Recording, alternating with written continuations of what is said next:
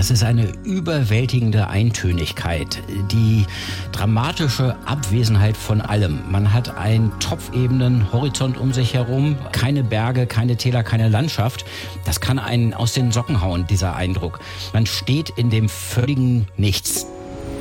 Weltwunderkugel. Klimaforschung mit Markus Rex. Schauen wir mal die aktuellen Temperaturen an von unserem heutigen Reiseziel am südlichen Ende der Welt. Moment, am Südpol haben wir heute ein bisschen Wind, keine Sonne und bis zu minus 47 Grad. Sie waren schon oft da. Frieren, kein Thema für Sie?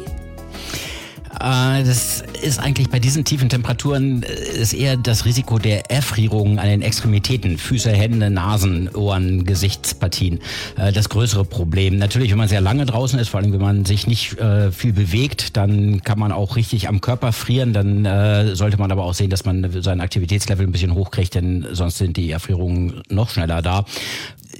Ich friere nicht so schnell. Sagt Markus Rex, Polarforscher und Professor für Atmosphärenphysik. Ich bin Christian von Wolf, Redakteurin bei SWR1 Baden-Württemberg. Man muss ja sagen, in der Antarktis, da könnte es auch noch sehr viel kälter sein. Der Kälterekord der Welt wurde hier gemessen, minus 90 Grad Celsius. Gehen Sie bei so einem Wetter auch noch raus? Ja, das ist schon sehr frisch. Äh, solche Bedingungen habe ich noch nicht erlebt. Die kommen vor in der zentralen Antarktis auf diesen mehrere Kilometer dicken Eispanzer, der ja auf der Antarktis drauf liegt. Dann haben wir drei, viertausend Meter Höhe. Da kommt die äh, Temperaturen, die sowieso schon herrschen, dazu. Und dann hat man eben direkt an der Oberfläche auch bei bis zu minus 90 Grad Celsius. Das ist zwei Meter darüber, auch schon ein kleines bisschen wärmer, aber immer noch frisch genug. Das sind Bedingungen, da kann man eigentlich nicht mehr rausgehen. Dafür muss man Polarforscher sein, um überhaupt dahin zu gehen. Erst am letzten Wochenende ging die Antarktis durch die Medien. Ein riesiges Stück Schelfeis, größer als die Insel Rügen, hat sich selbstständig gemacht.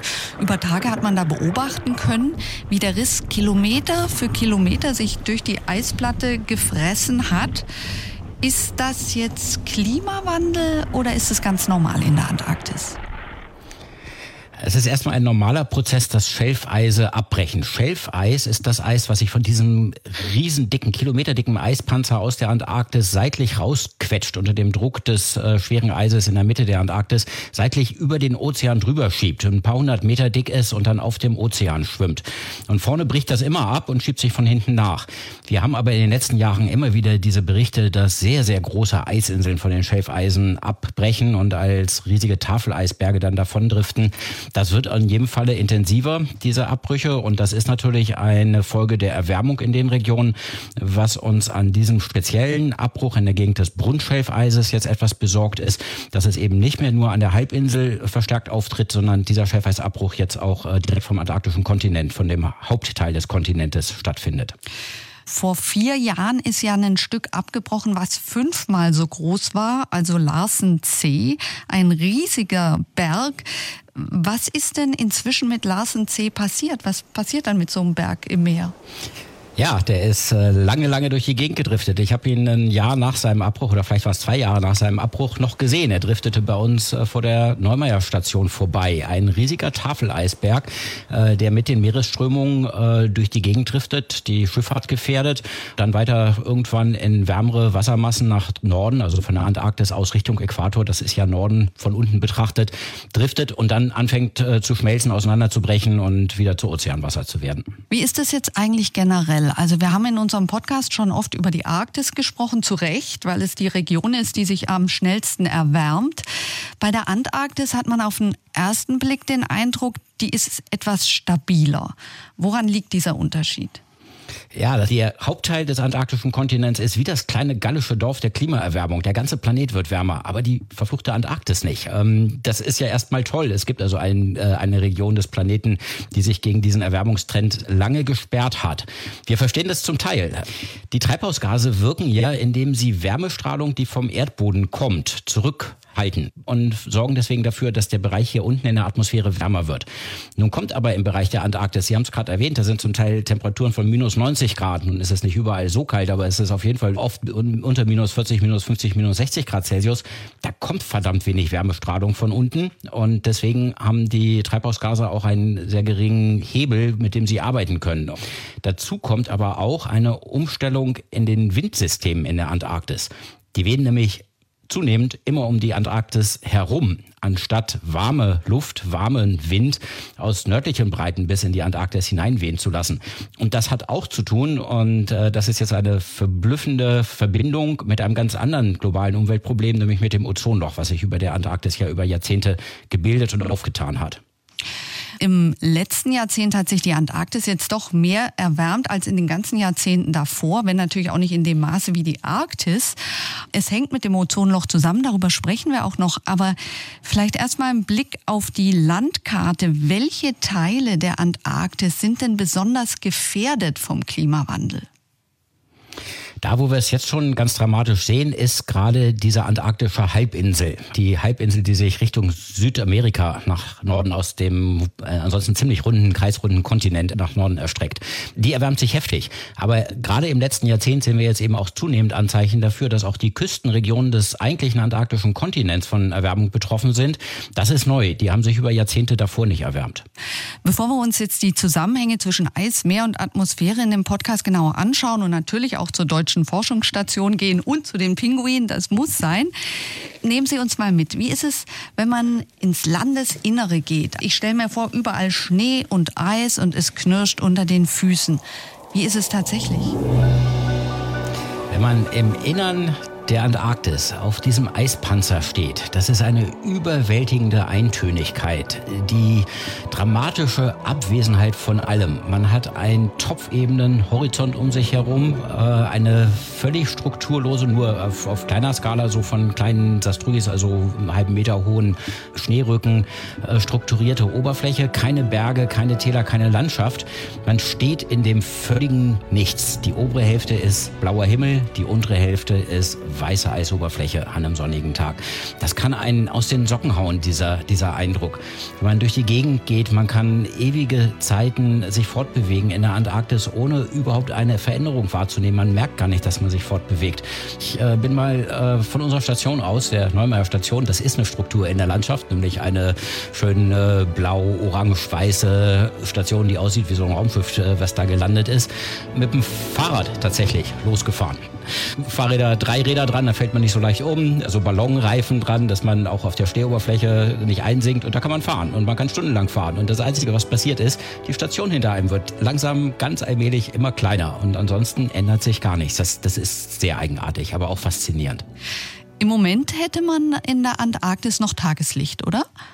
Wir sind jetzt gerade am 3. März. Äh, da ist die Sonne, äh, je nachdem, wo wir uns befinden, gerade in der kurzen Phase, wo sie auf und unter geht. Das heißt, wo wir tagsüber die Sonne am Horizont haben, Tageslicht haben und nachts wird sicherlich äh, jetzt schon nicht mehr richtig dunkel. Die Sonne sinkt jetzt immer tiefer, verschwindet dann und dann herrscht da unten für äh, viele, viele Monate die Polarnacht, während wir uns an den Stränden in der Sonne äh, wälzen, wenn es Corona bedingt denn geht. Es gibt viel zu forschen in der Antarktis und genau deswegen gibt es da auch 80 internationale Forschungsstationen. Eine, Sie haben es vorhin erwähnt, die Neumeier-Station vom Alfred-Wegener-Institut in der Atka-Bucht.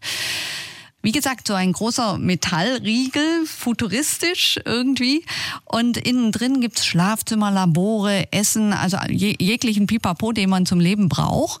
Und das Ganze steht auf verstellbaren Stelzen. Warum? Sieht völlig abgefahren aus. Sie schwebt über der Landschaft auf diesen Stelzen.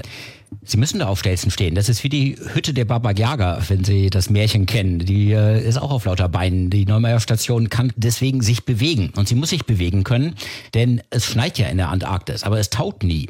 Schnee verhält sich wie Sand. Das, wenn Sie immer mehr Sand draufschütten, das wird einfach immer nur mehr. Und irgendwann wäre die Station in Schnee untergegangen. sind dort, wo die Neumeier Station steht, ist etwa ein Meter Schneezutrag pro Jahr. Und alle Vorgänger der Neumeier Station sind auf diese Weise ganz geplant immer weiter im Schnee untergegangen und sind dann von der Schneelast zerdrückt worden und dann musste man eine neue Station bauen. Das tolle Design mit den Stelzen ist, wir können die ausfahren. Dann ziehen wir eine Stelze zurück, schieben kräftig Schnee runter, machen das mit der nächsten Stelze, alle nacheinander und dann fahren wir die ganze Station einen Meter nach oben. Ja, also auf diesen Stelzen lebt seit 15 Monaten die Diplom-Umweltwissenschaftlerin Julia Loftfield und sie arbeitet anderthalb Kilometer von der Neumeier Station entfernt in einem kleinen orangenen Forschungscontainer. Ich habe sie vor ein paar Tagen erreicht und gefragt, wie sieht das morgens bei ihr eigentlich aus? Also rein in den roten Schneeanzug und dann über die Schneepiste rüberstapfen zum Container? Ja, im Grunde genommen kann man sich das so vorstellen. Also ich muss zugeben, dass ich diesen roten Anzug jetzt nicht so besonders häufig angezogen habe. Das ist nicht so mein Fall. Wir haben auch andere Arbeitskleidung.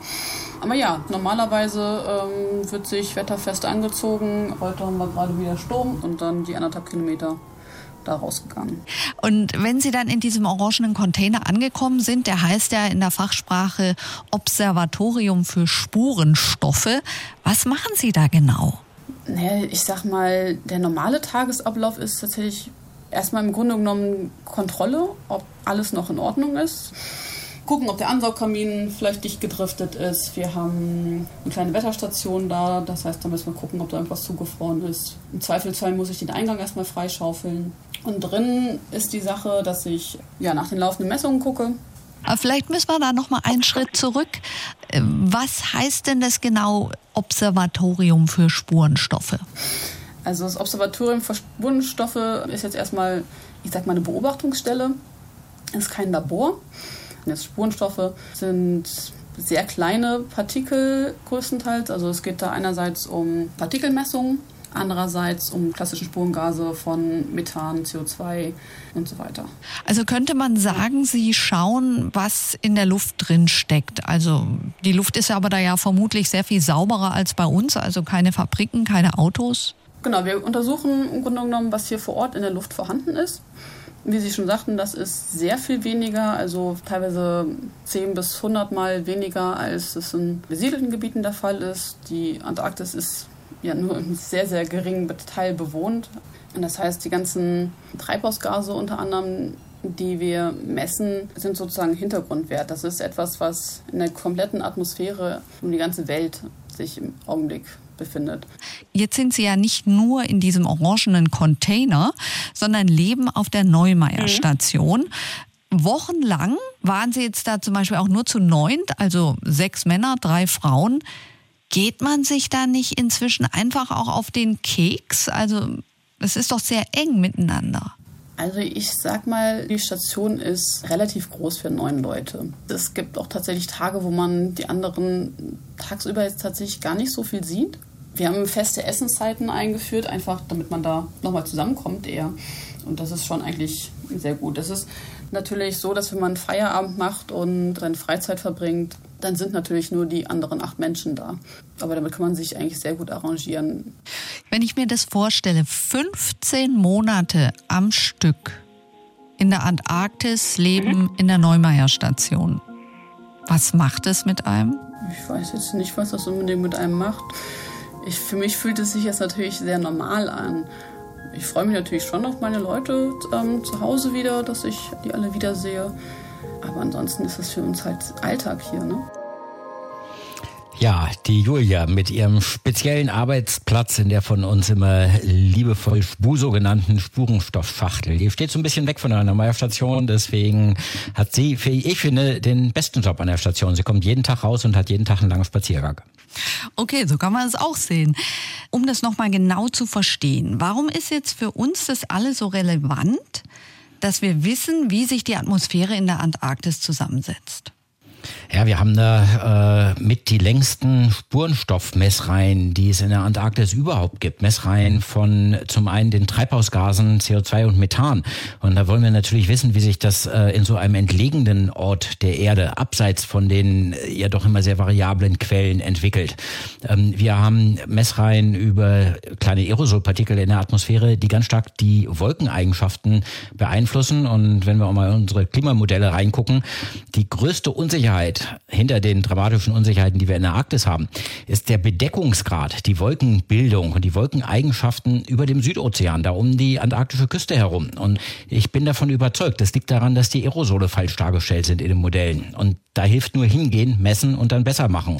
Wir müssen dieses System als Ganzes verstehen. Ansonsten kommen wir nicht voran äh, in der besseren Darstellung unseres Klimasystems in Modellen und damit äh, auch nicht in der robusteren Vorhersage, wie es sich in der Zukunft verhalten wird. Es gibt jetzt eine interessante internationale Metastudie, also dass man die Erkenntnisse von internationalen Forschungsteams zusammengetragen hat, was sich alles in der Antarktis verändert und natürlich auch die Pflanzenwelt, weil wenn äh, das Eis an den Küsten schmilzt, dann habe ich da mehr Moose und mehr Flechten oder eben auch, hat man festgestellt, in wärmeren Gewässern können natürlich auch mehr Algen wachsen. Und Algen denkt man ja erstmal gut, weil Bäume des Meeres, das heißt, die könnten Treibhausgase binden. Könnte das jetzt tatsächlich ein positiver Nebeneffekt der Erwärmung sein? Solche dämpfenden Effekte gibt es natürlich auch, die eine äh, anfängliche Erwärmung eher etwas abfedern, etwas abdämpfen. Zunächst mal müssen wir es aber verstehen. Die Algen produzieren auch Gase, wie ich schon, erwähnt hatte, die in die Atmosphäre kommen, die dann wieder Aerosol und Wolken in der Atmosphäre beeinflussen. Das äh, kann auch zu im Übrigen dämpfenden, also Rückkopplungseffekten führen, die eine Erwärmung nicht unbedingt weiter anwachsen lassen. Das müssen wir aber alles besser verstehen und deswegen müssen wir die Forschung machen da unten. Sonst fehlt das einfach in unserem Bild des Klimasystems und auch in unseren Klimamodellen. Tiere reagieren natürlich auch auf veränderte Temperaturen. Und deswegen kommen jetzt die zu Wort, die in keiner Antarktis-Sendung fehlen dürfen. So, wir hören hier ein Gespräch zwischen Eltern und Kind. Das ist richtig. Äh, ich fühle mich sofort zurückversetzt äh, in meine Antarktis. Es zieht mich gleich wieder hin. Das sind diese kleinen Quietschgeräusche, sind die äh, kleinen flauschigen Federbälle der Jungtiere. Dieses Tröten ist ganz charakteristisch für die Kaiser. Das macht so, macht das keine andere Pinguinart. Es gibt Pinguine, die wiehern wie einen Esel. Die machen wirklich und die heißen auch Eselspinguine. Deswegen, es gibt wieder andere Pinguine, die machen ganz andere Laute. Dieses Tröten, das sind die größten. Das sind die Kaiserpinguine, die nur in der, am Hauptteil der Antarktis leben wunderschön. Ja, ganz in der Nähe von der Neumeier Station gibt's auf dem Meer als ja eine Kolonie von Kaiserpinguinen und die wird nonstop heimlich beobachtet. Das Alfred Wegener Institut hat hier ein Häuschen mit ferngesteuerten Kameras hingestellt und diese Fotos und Videos, die gehen dann über die Neumeier Station nach Boston zum Projektleiter der Pinguinbeobachtung zu Daniel Zitterbart. Der kommt auch regelmäßig natürlich in die Antarktis und ich habe ihn gefragt, wie ist es eigentlich, wenn man dann da zusammen mit Tausenden von Pinguinen auf dem Eis steht? Wunderschön. Also es ist äh, jedes Mal, wenn wir wieder in die Antarktis fahren, faszinierend. Man, man, man kommt durch dieses Weiß und auf dem Weg dahin sieht man auch wenig. Und sobald man zur Kolonie kommt, hat man eben diese Tausenden von Tieren und dieses, ja, unglaublich viel Leben auf einmal. Und die Tiere natürlich an sich sind auch wunderschön. Also es ist fantastisch jedes Mal, wenn man wieder hinkommt. Kann ich mir gut vorstellen. Kommt man eigentlich an die Tiere auch ganz nah ran? Gibt es solche Situationen auch? Ähm, verschiedene. Also wenn man sich ganz still hinsetzt, passiert es auch, dass ein Tier wesentlich näher als fünf Meter an sie rankommt. Wir selber kommen sehr nah an die Tiere ran, weil wir die Tiere auch ab und zu besendern, um messen zu können, welche von den Tieren kommen wieder, wie waren die äußeren Umstände und wie hatten diese äußeren Umstände einen Einfluss auf die einzelnen Individuen, die man verfolgt. Okay, das heißt aber, Sie heben dann diese, so ein Pinguin, der ist ja schon so ungefähr wie so ein Grundschulkind, 1,30 groß, bis zu 40 Kilo schwer, den haben Sie dann in der Hand. Ja, den muss man einfangen. Das ist nicht ganz einfach und man muss sehr vorsichtig sein. Schauen wir uns dieses Leben eines Pinguins nochmal an. Ist für Sie keine neue Geschichte, für Pinguin-Fans auch nicht. Ich finde es trotzdem immer wieder faszinierend, wie aus so einem Ei so ein süßer, grauer, flauschiger Babypinguin wird. Also die Mama legt das Ei und taucht eigentlich direkt danach für mehrere Monate unter ins Meer. Und der Vater ist auf sich allein gestellt und für ihn beginnt eine ziemlich taffe Elternzeit. Inwiefern? Ende März, Mitte April ist dann das ungefähr 25.000 Tiere. Dann kommt es eben zur Eiablage und das Weibchen, das kostet es so viel Energie, dieses Ei zu produzieren, dass mhm. so, sofort zurück zum Ozean gehen, um eben wieder zu fressen. Beide, Männchen wie Weibchen, haben bis dahin schon äh, acht Wochen lang gefastet. Und dann dauert es ungefähr acht Wochen, bis die Weibchen zurückkommen vom Fressen. Das heißt, das Männchen hat nochmal acht Wochen, wo es äh, auf sich allein gestellt ist. Und von den Fettreserven leben muss und sogar am Ende dieser acht Wochen noch das Küken versorgen muss, wenn es gerade frisch geschlüpft ist. Also die Väter brüten ja das Ei. Wochenlang, haben Sie gerade gesagt, bei eisiger Kälte. Und man sieht ja dann sehr oft, oder man sieht halt in Dokumentationen, wie die sich so nah aneinander scharren, dass überhaupt kein Platz mehr zwischen denen ist. Man nennt es Huddles, also so eine Art Kuschelhaufen der Pinguine. Ich denke, jeder von uns würde da Platzangst bekommen. Aber bei denen funktioniert es und es funktioniert sogar, dass nicht ein Pinguin immer ganz außen ist von diesem Kuschelhaufen und es kalt hat. Wie muss man sich das vorstellen? Ich finde das irgendwie unglaublich. Ja, äh, wir, wir fanden es auch fantastisch und also diese Huddles und die kollektive Dynamik in diesen Huddles zu untersuchen, war auch der primäre Grund, warum wir äh, unser Pinguin-Observatorium gebaut haben. Wenn es sehr, sehr windig ist und sehr kalt dazu, dann kommen häufig alle Pinguine in einer Gruppe zusammen. 10.000 Tiere in einem großen Huddle.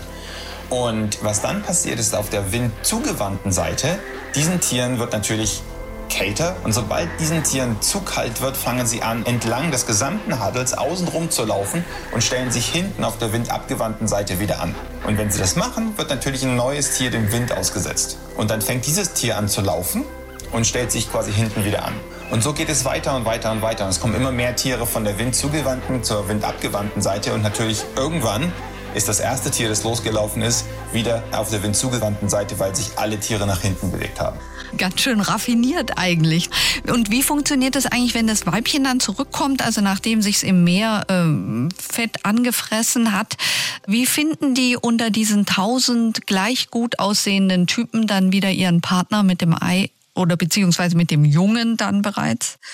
Ja, mit dem Jungen am, nur am Ton, an, an der Stimme. Ja, Pinguine erkennen sich nur an Rufen. Äh, man kann Pinguine optisch nicht unterscheiden. Sie selber können sich optisch auch nicht unterscheiden. Also man sieht, dass wenn die zurückkommen, dann rufen sie und warten auf eine Antwort. Und häufig laufen sie durch die gesamte Kolonie und es kann auch Stunden dauern, weil natürlich die Kolonie sehr, sehr groß ist, bis sie ihren Partner oder ihr Küken wiederfinden. Jetzt findet die Brut und die Aufzucht ja auf Eis, auf Meereis statt. Und die Meere erwärmen sich. Also was bedeutet denn das jetzt für die Kaiserpinguine? Wir wissen, momentan gelten die Kaiserpinguine noch nicht als gefährdet. Wir wissen aber natürlich, dass sobald äh, die Ozeane wesentlich wärmer werden und sich das Wetter auch in der Antarktis ändert und das Klima wirklich in der Antarktis ändert und das Meereis nicht mehr so lange stabil ist, werden die Tiere sehr, sehr schnell äh, sehr stark darunter leiden. Kaiserpinguine brauchen neun Monate zur Aufzucht der Küken. Und wenn man sich jetzt vorstellt, dass das Meereis regelmäßig, anstatt dass es im Januar aufbricht, schon im Dezember aufbrechen würde, okay, und einfach der Brutplatz quasi wegfällt und die Küken noch nicht flügge sind, könnten ganze Generationen sehr schnell sterben. Und das wird natürlich dazu führen, dass die Kaiserpinguine diese Kolonien verlassen und sich neue Orte suchen oder versuchen, neue Orte zu finden. Und äh, ultimativ wird es aber nicht mehr genügend Orte geben. Also wir erwarten, dass die Veränderung des Meereises einen massiven Einfluss auf die Population in den nächsten 100 Jahren haben wird. Ja, der Rückgang des Meereises ist im Norden ein Problem für den Eisbären, im Süden natürlich ein Problem für insbesondere die Kaiserpinguine, die eben auf dem Meereis brüten. Ähm, wir werden sehen, wie das weitergeht, aber es stimmt uns nicht sehr optimistisch äh, zu sehen, dass jetzt die Erwärmung tatsächlich im letzten Jahrzehnt auch Einzug gehalten hat an die antarktischen Küsten und natürlich auch dann das Meereis dort beeinflussen wird. Wir haben es vorhin angesprochen, jetzt müssen wir es erklären. Das Ozonloch, dieses Riesenloch über der Antarktis. Mitte der 80er war das ja sowas wie ein internationaler Patient. Alle haben da hingeschaut, weil ein Loch in der Ozonschicht ist natürlich schlecht für uns, weil uns die Ozonschicht vor gesundheitsschädlichen Strahlen schützt. Vielleicht erstmal die Frage, wie geht's dem Patienten? Ja, so lala. Er ist äh, über den Berg. Die Ärzte haben alles getan, äh, damit der Patient sich jetzt auf dem Weg zur Gesundung befindet. Aber er ist noch todkrank und er liegt noch im Bett. Ähm, denn die Gase, die wir in den 70er, 80er bis in die 90er Jahre hinein freigesetzt haben, sind leider extrem langlebig und die sind in der Atmosphäre immer noch da. Obwohl damals die Politik extrem schnell reagiert hat. Noch in den 80er Jahren ist das Montrealer Protokoll unterzeichnet worden, das in späteren Verschärfungen bis heute den Verbot dieser Ozon ozonzerstörenden Substanzen weltweit komplett verbietet. Jedes Land dieser Erde hat diesen Vertrag unterzeichnet. Ein atemberaubender und toller Vorgang. Nun, die Gase sind noch da und das geht dem Patient so von Tag zu Tag oder hier in diesem Fall von Jahr zu Jahr mal ein bisschen besser, mal ein bisschen schlechter. Das wird mehr vom Wetter bestimmt. Nach ein paar Jahren, wo wir doch auch immer mal wieder kleinere Ozonlöcher hatten und die ersten schon meinten, wir sehen jetzt die langsam einsetzende Erholung, haben wir in dem gerade zu Ende gehenden Jahr, die Ozonloch-Saison ist, äh, beginnt immer so im September und geht dann bis in Dezember, äh, Januar rein. In diesem Jahr ist das Ozonloch besonders groß gewesen. Es war wieder fast so groß wie die größten Ozonlöcher, die zur Jahrtausendwende aufgetreten sind. Das ist jetzt einfach vom Auf und Ab des Wetters bestimmt. Aber wo ist denn jetzt der Zusammenhang zwischen dem Ozonloch und der Klimaerwärmung? Der geht in beide Richtungen. Die Erwärmung hier unten am Erdboden äh, ist begleitet von äh, ihrem kleinen Bruder der Klimaerwärmung, den viele nicht so kennen, nämlich eine Abkühlung der oberen Schichten der Atmosphäre. Da oben in der Stratosphäre in 20 Kilometer Höhe, wo die Ozonschicht liegt, wird es tendenziell kälter. Und das äh, befördert gerade den Ozonabbau, denn diese Gase sind bei tiefen Temperaturen besonders aggressiv und können das Ozon besonders gut zerstören.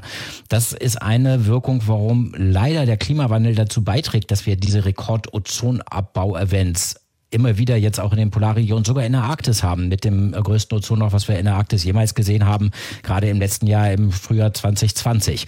Andersrum, das Ozonloch hat eine Auswirkung auf das Klima, ganz besonders zu sehen in der Antarktis. Es äh, sorgt dafür, dass wir mehr Wind um die Antarktis haben, der immer im Kreis herumweht, die Antarktis vor Wärme isoliert. Das hat auch mit dazu beigetragen, dass er sich eben lange nicht so stark erwärmt hat. Jetzt wird sich aber doch über die nächsten Jahrzehnte, irgendwann wird es soweit sein, das äh, Ozonloch erholt sich, äh, dann geht dieser Effekt zurück und dann haben wir die zunehmenden Treibhausgase, die zu einer zunehmenden Erwärmung führen, zusammen mit dem Rückgang des Ozonlochs, was auch zu einer Erwärmung führt. Und deswegen äh, können wir nicht unbedingt aus der Beobachtung äh, der Vergangenheit sagen, die Antarktis erwärmt sich nicht. Wir sehen jetzt schon, dass die ersten Anzeichen der Erwärmung entlang der Küste ja schon stattfinden. Also das heißt tatsächlich, das Ozonloch war in der Vergangenheit sowas wie Fluch und Segen zugleich. Das war es schon. Es hat tatsächlich die Antarktis zu einem Stück weit mit vor Erwärmung geschützt. Es gibt noch andere Prozesse, die dafür sorgen, dass die Antarktis sich nicht stark erwärmt hat, äh, wie der Rest der Welt. Aber das Ozonloch hat auch mit dazu beigetragen. Das ist wie ein Kühlschrank für die Antarktis. Und im Kühlschrank haben wir nun gerade aus ziemlich gutem Grund den Stecker gezogen. Aber was das für die Temperaturen bedeutet, wissen wir noch nicht so ganz genau und wir werden es in Zukunft beobachten. Aber es äh, macht es schon plausibel, dass jetzt auch die Erwärmung Einzug in die Antarktis halten wird aus Antarktis-Sicht, was muss politisch passieren? Also aus Antarktis-Sicht müssen wir vor allen Dingen ganz kritisch schauen auf die Westantarktis, den Teil der Antarktis, der ja, südlich vom Pazifik liegt. Der Eispanzer, der auf dem Kontinent aufliegt, hat den Kontinent bis unter die Wasserlinie nach unten gedrückt. Ähm, das heißt, die Grenzfläche zwischen Eis und Fels ist unter der Wasserlinie wenn jetzt warmes Ozeanwasser da immer weiter eindringt und das Eis von unten schmilzt, und wir sehen das schon, dass das passiert, dann hebt es diesen Eispanzer so langsam peu à peu durch immer weiteres Vordringen ab von seinem Felsengrund. Und das kann zu einem ziemlich schnellen Instabil werden der Westantarktis führen. Wir hoffen, dass das nicht passiert. Das wäre eine globale Katastrophe. Das hätte viele Meter Meeresspiegelanstieg global zur Folge. Und deswegen sollte uns wirklich ganz äh, schwer interessieren, was da unten passiert in der Antarktis auch wenn wir sehr weit weg wohnen von diesem Kontinent. Das heißt, wieder, wie wir es so oft sagen müssen, eigentlich in dem Podcast, CO2 reduzieren dringender denn je. Letztlich läuft es darauf hinaus, wir müssen schneller werden in der Einsparung von Energie und den Emissionen von CO2 und anderen Treibhausgasen. Wir müssen bis etwa Mitte dieses Jahrhunderts treibhausgasneutral wirtschaften. Das ist eine Riesenherausforderung, aber wenn wir sie nicht angehen, dann werden wir es mit Sicherheit nicht schaffen. Also ich würde sagen, wir sollten mal loslegen. Weltwunderkugel. Klimaforschung mit Markus Rex. Fragen und Anregungen an klima.swr1.de